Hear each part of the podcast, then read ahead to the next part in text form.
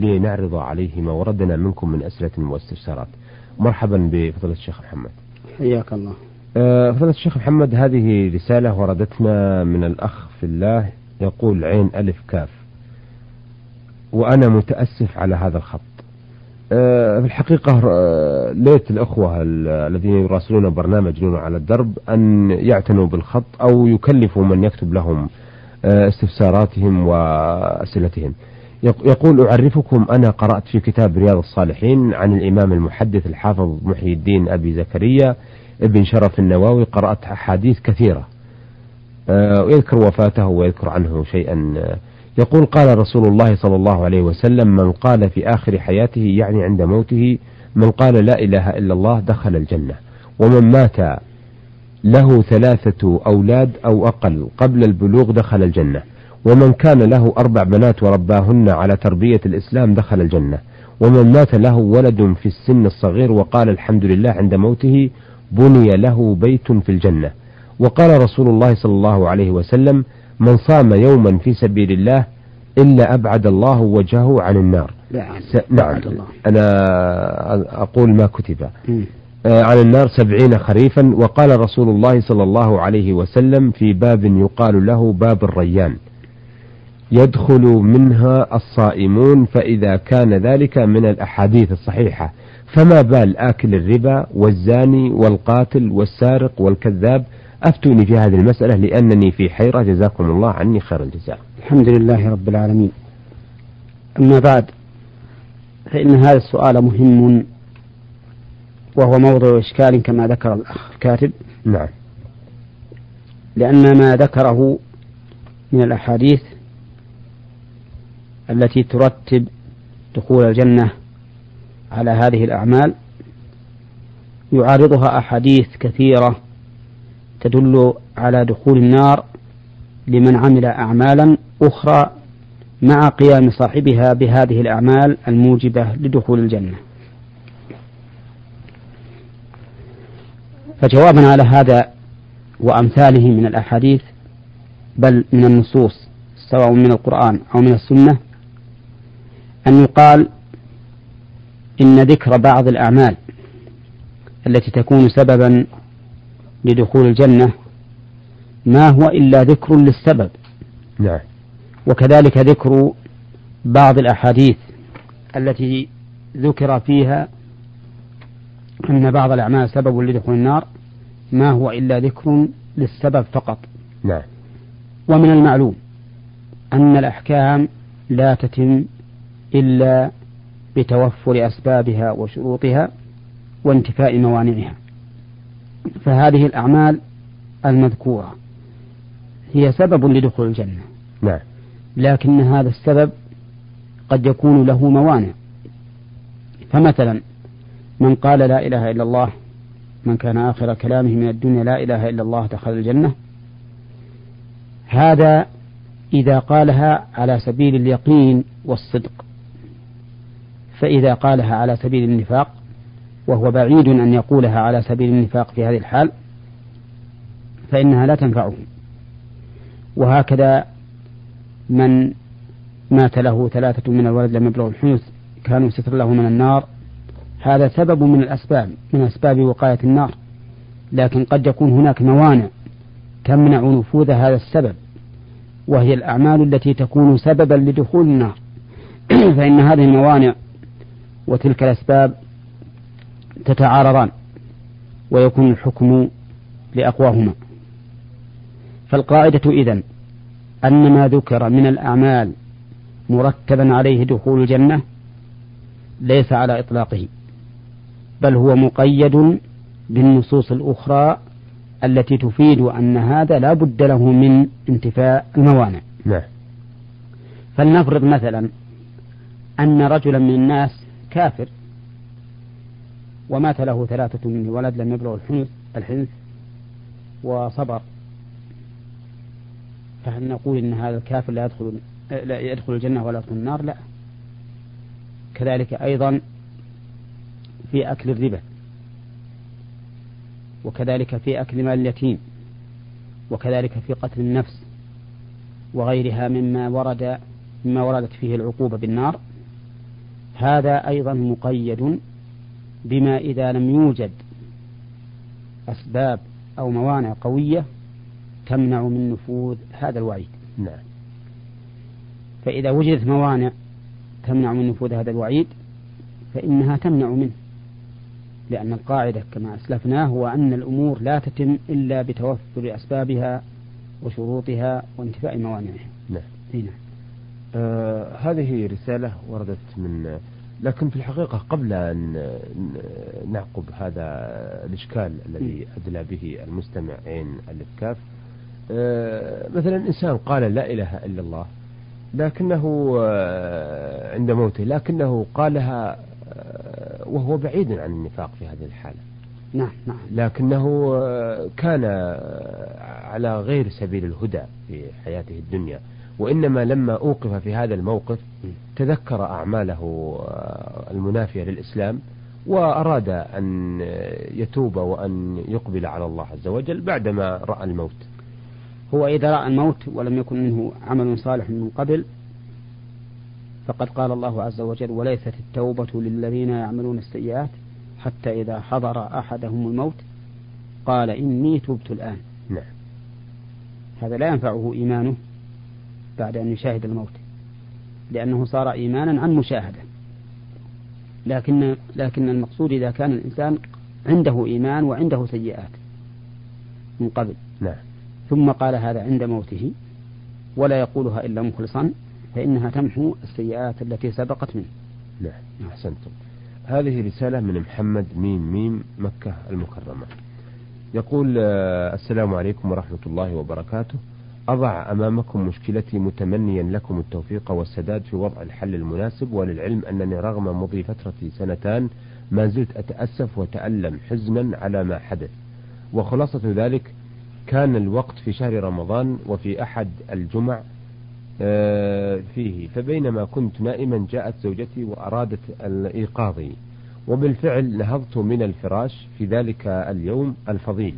وأمسكت بزوجتي وأرغمتها رغم محاولتها بأن الوقت رمضان صباحا وجامعتها في ذلك اليوم.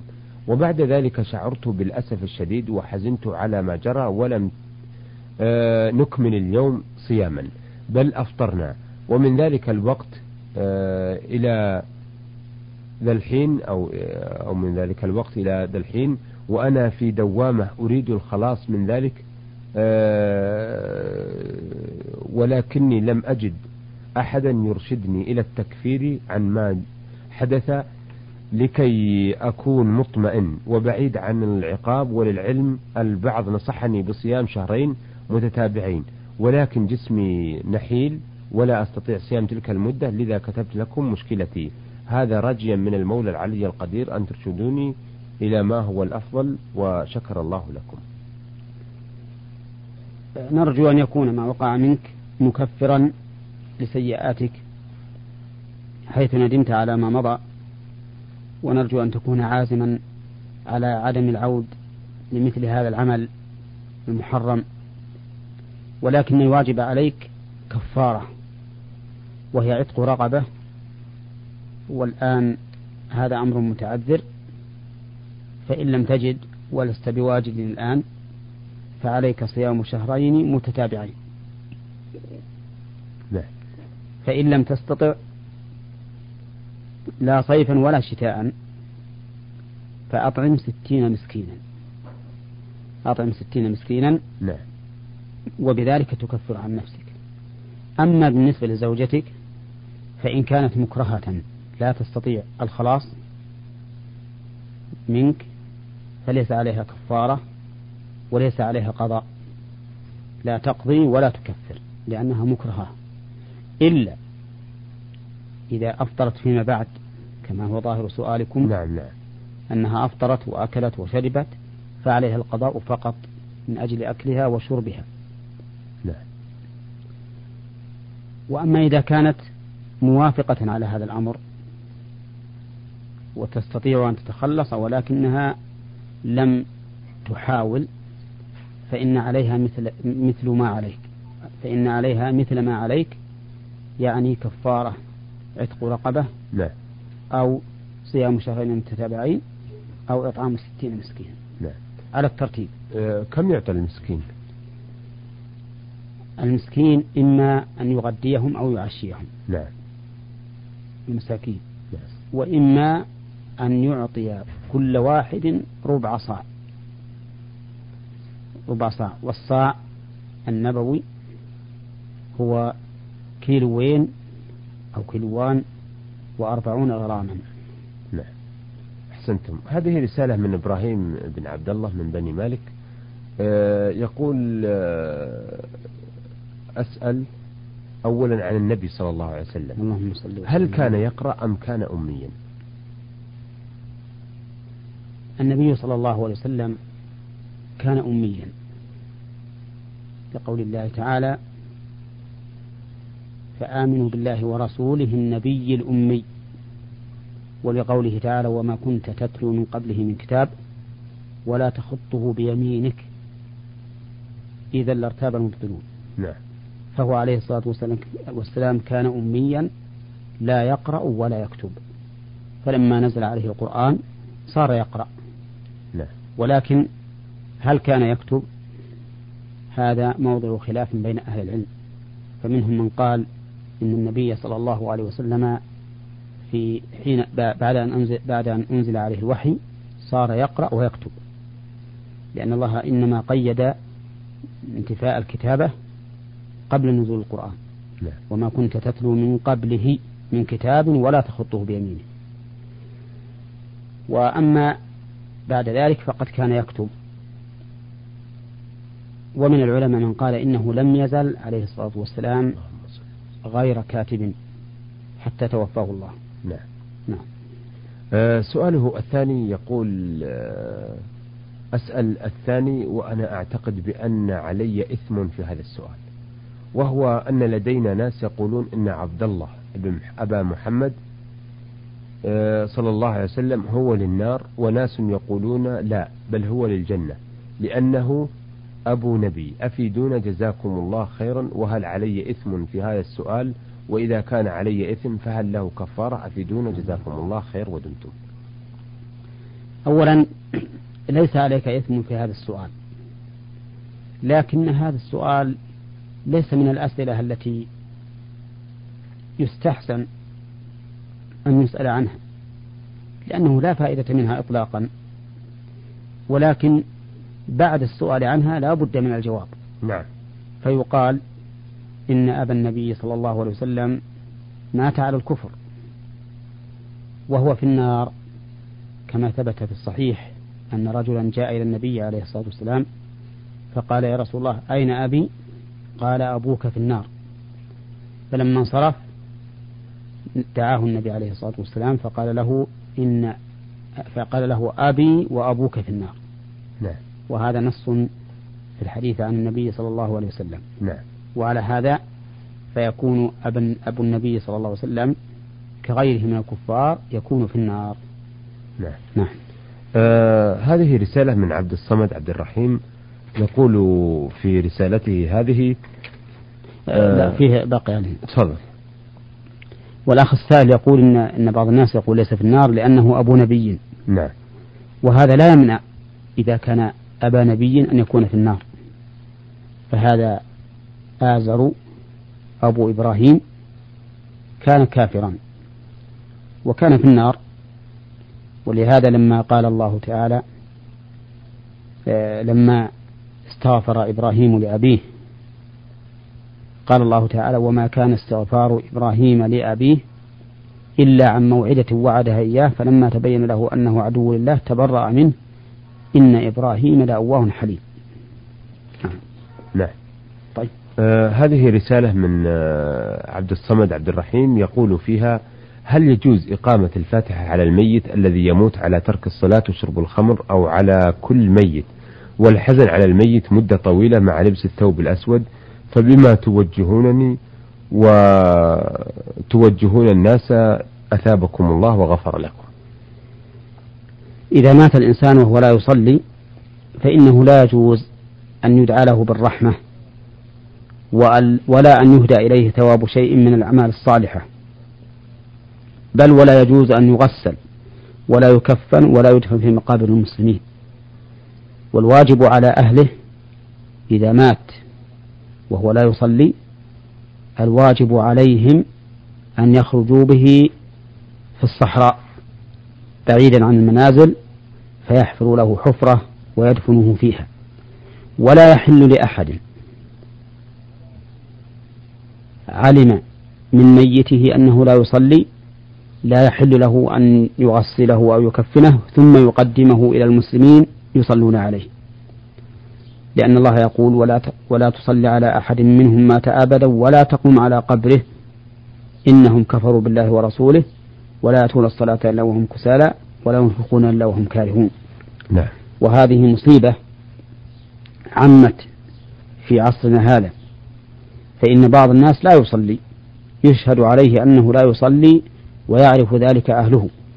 ثم يموت ثم يقدمونه إلى المسلمين ليصلوا عليه. وهذا لا شك أنه حرام عليهم وأنه خيانة خدعوا بها المسلمين. فكما أنه لا يجوز أن نأتي بيهودي أو نصراني لنصلي عليه فكذلك لا يجوز أن نأتي بمرتد لا نصلي عليه. بل حال المرتد أسوأ من حال اليهودي والنصراني. ولهذا المرتد لا يقر على دينه بل يؤمر بالإسلام أي بالعودة إليه وإلا قتل. نعم. والمرتد لا تحل ذبيحته. واليهودي والنصراني يقر على دينه وتحل ذبيحته. ومعنى يقر على دينه ليس معناه أنه على يقر على أنه دين صحيح. فإن اليهودية والنصرانية وغيرها من الأديان كلها نسخت بهذا الدين الإسلامي نعم. وأصبحت ليس دينا يدان الله به. بل قال الله تعالى ومن يبتغي غير الإسلام دينا فلن يقبل منه. لكن يقر على دينه بمعنى أننا لا نلزمه بالإسلام. إذا كان راضخا لأحكام الإسلام وباذلا وباذلا للجزية. نعم. نعم. بس آه، فضل الشيخ محمد ليس بمقدور العائلة ولو كانوا يعرفون أن ابنهم هذا آه، لا يصلي أو لا يأتي بشيء من شعائر الدين لا يستطيعون أن يرموه مثلا في حفرة أو يذهبوا به من دون تغسيل ولا تكفين ولا لأن هذا يحرجهم جدا. سبحان الله. من الذي يمنع؟ وش السبب؟ لأن الواجب على العائلة إذا كان من أبنائهم من هو بهذه الصفة. نعم. الواجب عليهم أن لا يحبوه لأنهم إذا أحبوه فقد فقد أحبوا أعداء الله. لأن الكافر عدو لله. وقد قال الله عز وجل يا أيها الذين آمنوا لا تتخذوا عدوي وعدوكم أولياء تلقون إليهم بمودة. وقال تعالى لا تجدوا قوما يؤمنون بالله واليوم الآخر يوادون من حاد الله ورسوله ولو كانوا آباءهم أو أبناءهم أو إخوانهم أو عشيرتهم. نعم. فأصلا يعني العطف أو المودة أو المحبة لمثل هذا الذي هو عدو لله هذا أمر لا يجوز وهو ينافي الإيمان.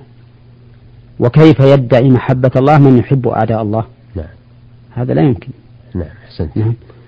أيها السادة إلى هنا نأتي على نهاية لقائنا هذا الذي استعرضنا فيه أسئلة السادة عين ألف كاف ويسأل عن معارضة بعض الأحاديث لبعض ومحمد ميم ميم من مكة المكرمة ويسأل عن الجماع في. في نهار رمضان وإبراهيم عبد الله من بني مالك وأخيرا رسالة عبد الصمد عبد الرحيم عرضنا هذه الأسئلة والاستفسارات على فضيلة الشيخ محمد بن صالح عثيمين الأستاذ بكلية الشريعة في القصيم وإمام وخطيب الجامع الكبير بمدينة عنيزة شكرا لفضيلة الشيخ